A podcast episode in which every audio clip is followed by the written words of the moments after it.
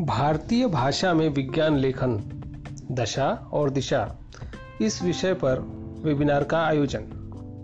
विज्ञान प्रचार प्रसार, वैश्विक हिंदी सम्मेलन और हिंदुस्तानी भाषा अकादमी के संयुक्त तत्वावधान में हिंदी में वैज्ञानिक लेखन पर एक वैश्विक वेबिनार का आयोजन किया गया।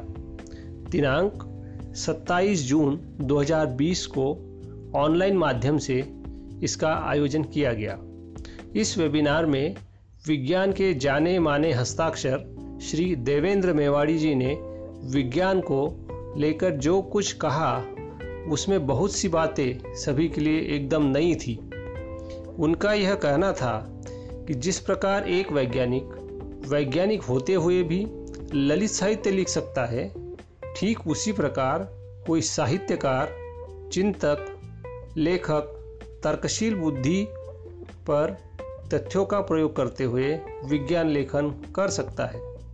उन्होंने देश के कई बड़े साहित्यकारों के द्वारा विज्ञान लेखन की जानकारी भी दी। इस प्रकार, इस वेबिनार में विभिन्न पत्र पत्रिकाओं में विज्ञान लेखन में सक्रिय श्री प्रमोद भार्गव, वरिष्ठ पत्रकार ने बताया कि वे वैज्ञानिक नहीं है, लेकिन विभिन्न वैज्ञानिक विषयों पर उनके लिए देश भर के विभिन्न समाचार पत्रों में निरंतर लेख प्रकाशित होते हैं और उन्होंने ऐसे विषयों पर पुस्तकें भी लिखी है। सोशल मीडिया पर विज्ञान प्रचार प्रसार के अंतर्गत विवधरी विविध सामग्री प्रस्तुत कर रहे श्री राहुल खटे जी द्वारा इस वेबिनार के आयोजन में प्रमुख भूमिका रही। इस आयोजन में विभिन्न क्षेत्रों के अनेक महत्वपूर्ण लोग उपस्थित रहे।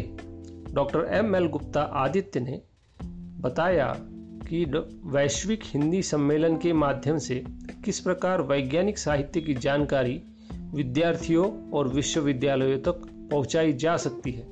हिंदुस्तानी भाषा अकादमी के अध्यक्ष श्री सुधाकर पाठक ने उनकी संस्था के माध्यम से हिंदी के शिक्षकों और विद्यार्थियों के लिए किए जा रहे देशव्यापी प्रयासों की जानकारी दी। साथ ही संस्था के माध्यम से गठित भारतीय भाषाओं के संगठन शिक्षक प्रकोष्ठ के विषय में भी बताया, जिसमें लगभग 600 शिक्षक जुड़े हुए हैं।